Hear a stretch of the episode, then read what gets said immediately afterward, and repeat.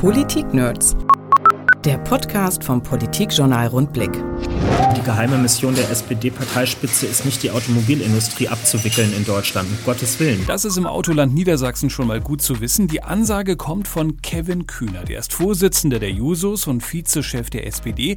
Wir haben mit ihm viel übers Geld gesprochen. Zum Beispiel auch darüber, wo das Geld, das der Staat jetzt nötiger denn je brauchen wird, denn herkommen soll. Wir wollen gerne die Vermögenssteuer in Deutschland reaktivieren. Bei uns geht es um drei Prozentpunkte und wir reden über Bruttojahreseinkommen ab 100.000 Euro aufwärts. Also das ist auch nicht mehr der VW-Facharbeiter, auch wenn er gut verdient. Und es ging natürlich auch um die junge Generation, die laut Kühnert nicht schon wieder zum Krisenverlierer werden darf, wie damals schon nach der Finanzkrise. Damals ist die junge Generation auch in Deutschland in eine Verliererposition gerutscht, weil äh, zum Beispiel junge Menschen in Deutschland mittlerweile zu 50 Prozent befristet den Berufseinstieg machen. Wir schaffen uns in Teilen eine prekäre Generation heran. Kevin Kühnert am Rundblickmikro jetzt.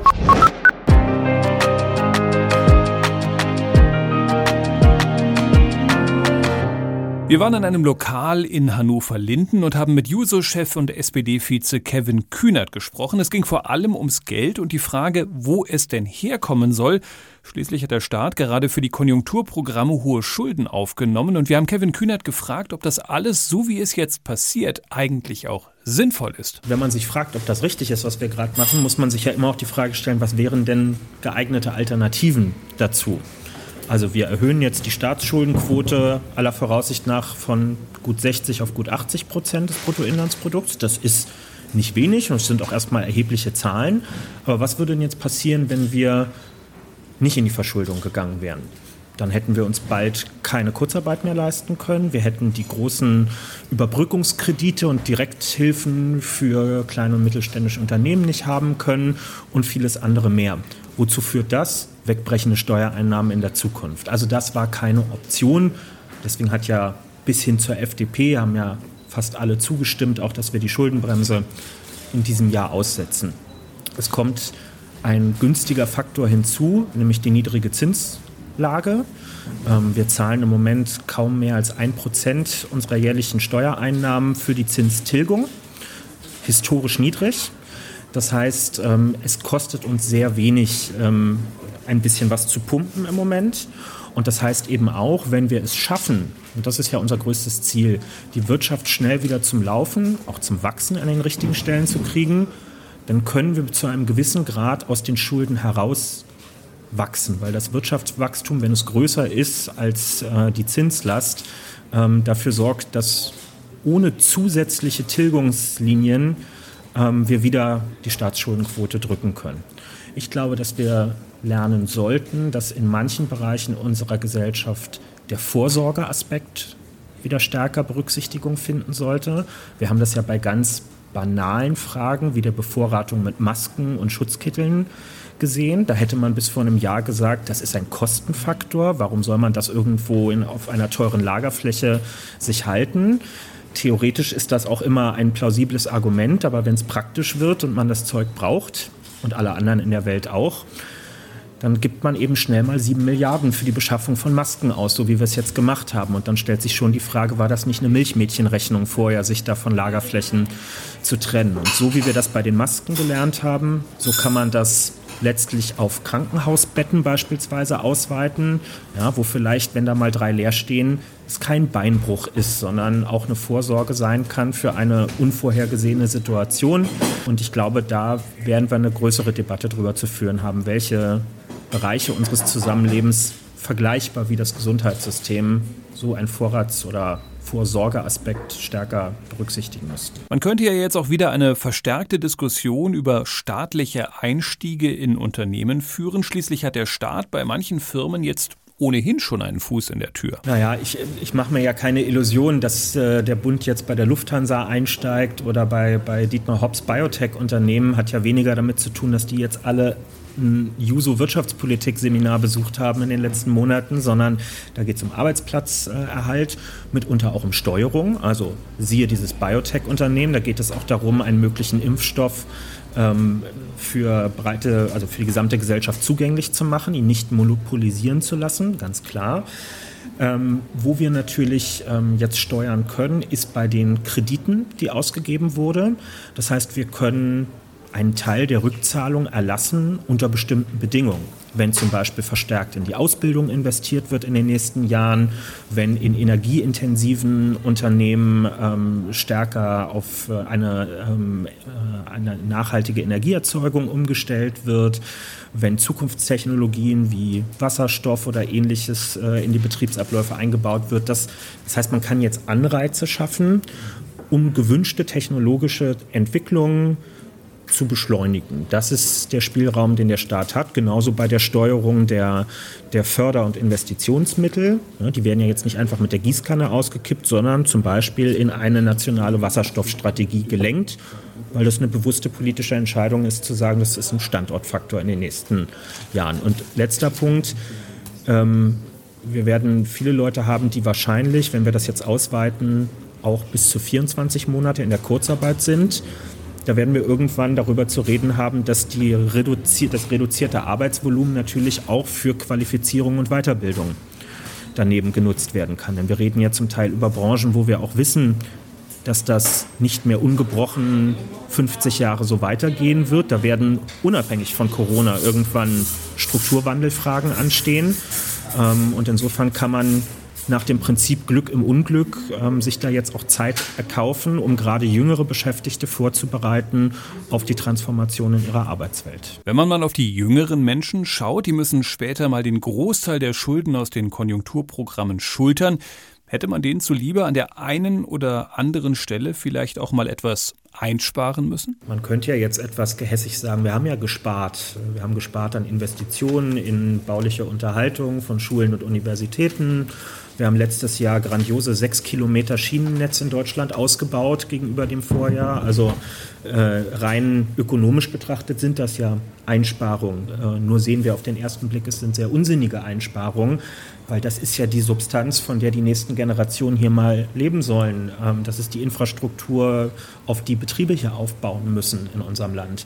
Ähm, also diese Form des Sparens scheint keine nachhaltige ähm, zu sein. Und ähm, ich würde auch, also ich bin generell immer sehr allergisch dagegen, Generationen gegeneinander auszuspielen oder in ein Konkurrenzverhältnis zueinander zu setzen, weil wir doch jetzt vielfach gemerkt haben, die einen sind die Kinder oder Enkelkinder der anderen und alleine, das kennt ja jeder aus seinem Familienverbund, es gibt ja Wechselwirkung dazwischen. Man wohnt vielleicht noch bei den Eltern zu Hause, man hat keinen BAföG-Anspruch, weil die Eltern einen unterstützen im Studium oder so. Also das sind ja keine getrennten Lebenswelten voneinander. Und insofern ist die Frage, ob der Vater, der als Industriearbeiter irgendwo in einem Zulieferbetrieb ist, der jetzt Schwierigkeiten hat, eine, die sich unmittelbar auch auf seine Kindergeneration auswirkt. Und die Frage, wie deren Berufseinstieg und berufliche Ausbildung ähm, sich vollziehen wird. Also das würde ich, würde ich nicht voneinander trennen. Was wir gesehen haben nach der Finanz- und Wirtschaftskrise ist, damals äh, ist die junge Generation auch in Deutschland in eine Verliererposition gerutscht, weil äh, zum Beispiel junge Menschen in Deutschland mittlerweile zu 50 Prozent ähm, befristet den Berufseinstieg machen. Und das heißt, in einer Krisensituation sind es die Ersten, die über die Wupper gehen in den Betrieben, weil sie am wenigsten äh, in der Beschäftigung abgesichert sind. Und wir sehen heute ganz viele Biografien von Ende 20, Anfang 30-Jährigen, die sich seit zehn Jahren im Bereich von äh, befristeten Beschäftigungen, Kettenbefristungen und so weiter bewegen.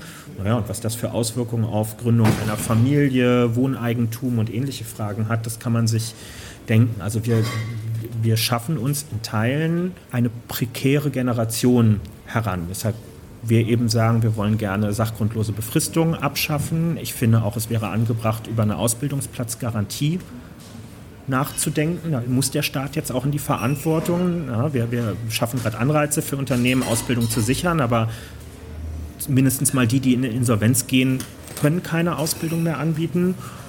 Und genauso wäre auch nochmal die Frage, ob man nicht eine Ausbildungsplatzumlage braucht, weil sich gerade die ganz Großen in Deutschland, zwei Drittel der DAX-Konzerne unter anderem, zum Teil unter Bedarf an der Ausbildung beteiligen und die Verantwortung auf ihre Zulieferer und die kleinen und mittelständischen Unternehmen abwälzen. Eine Frage muss man im Autoland Niedersachsen natürlich unbedingt stellen. Die Kaufprämie für Autos hat auch ein bisschen zu Wirbel unter SPD-Politikern geführt.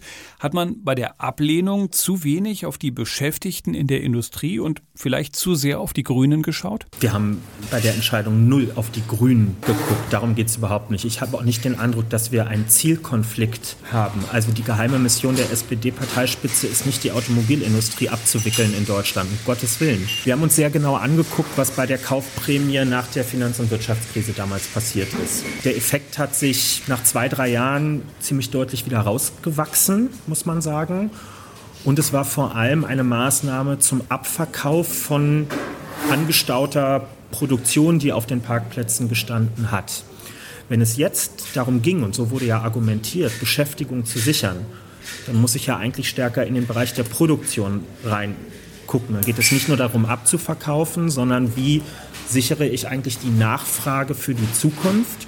Und deswegen haben wir uns entschieden, einen Schwerpunkt auf Technologieentwicklung in diesem Programm zu setzen, weil wir natürlich helfen müssen, auch kurzfristig in den nächsten vier, fünf Jahren, wo wir wahrscheinlich Dellen haben werden in dem Bereich, Beschäftigung zu halten.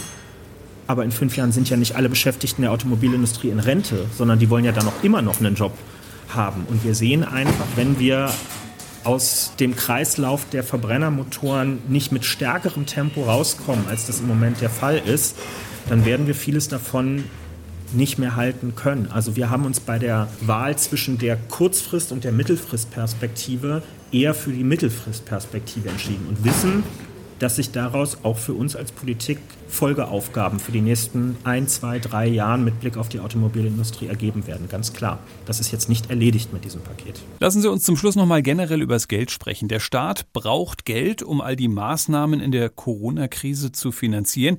Geht das allein aus dem Wirtschaftswachstum heraus oder muss das Geld noch woanders herkommen? Naja, es muss auch durch Wirtschaftswachstum passieren, weil sonst haben wir alle ein riesiges Problem. Mir ist wichtig, wir haben ja über ein gerechteres Steuersystem in der SPD schon vor Corona diskutiert. Ja, Manche haben das jetzt als Erkenntnis gebraucht. Wir haben, sind vorher zu der Einschätzung gekommen, dass insbesondere bei der Verteilung von Vermögenswerten in Deutschland, und damit meine ich nicht die, die in Betriebe auch als Investitionen reingehen, sondern Bilienvermögen und ähnliches, was weitgehend auch ungenutzt herumliegt, dass wir dort eine, eine Ungleichbehandlung haben. Das heißt, wir wollen gerne die Vermögenssteuer in Deutschland reaktivieren mit einem Prozentpunkt, Freigrenze von zwei Millionen angelehnt in ihrer Berechnung an die Erbschaftssteuer, also an etwas, was wir schon, äh, schon kennen und wollen damit zurück zu einer Maßnahme, die unter der Regierung Kohl gang und gäbe war, bis sie durch das Bundesverfassungsgericht ausgesetzt worden ist wegen der Bewertung von, äh, von Grund und Boden, insbesondere in Ost und West. Das ist ja nicht verfassungswidrig an sich, sondern die Berechnung war verfassungswidrig. Und wir haben bei der letzten Bundestagswahl schon einen Vorschlag vorgelegt, wie wir bei der Einkommenssteuer etwas verändern wollen. Das Konzept, was wir vorschlagen, entlastet mehr als 95 Prozent der Beschäftigten und belastet obersten Einkommen, bei denen wir, sie auch die Diskussion über Soli-Abschaffung, einfach der Überzeugung sind, das sind Menschen, die profitieren vom Standort Deutschland und von der Prosperität hier extrem in den letzten Jahren und den kann im Sinne eines gedeihlichen Miteinanders durchaus auch abverlangt werden, einen moderaten Aufschlag. Bei uns geht es um drei Prozentpunkte und wir reden über Bruttojahreseinkommen ab 100.000 Euro aufwärts. Also das ist auch nicht mehr der VW-Facharbeiter, auch wenn er gut verdient dass wir da uns wieder ein bisschen mehr den, was waren es, 52 Prozent äh, annähern und wir sind immer noch weit davon weg, die ist bei, bei Kohl. Ja. Kevin Kühnert war das, hier in einem Café in Hannover-Linden, deshalb auch die Hintergrundgeräusche und ja, man bekommt gleich Lust auf ein Tässchen. Für mich bitte einmal Kaffee schwarz. Politik-Nerds. Mehr Infos unter rundblick-niedersachsen.de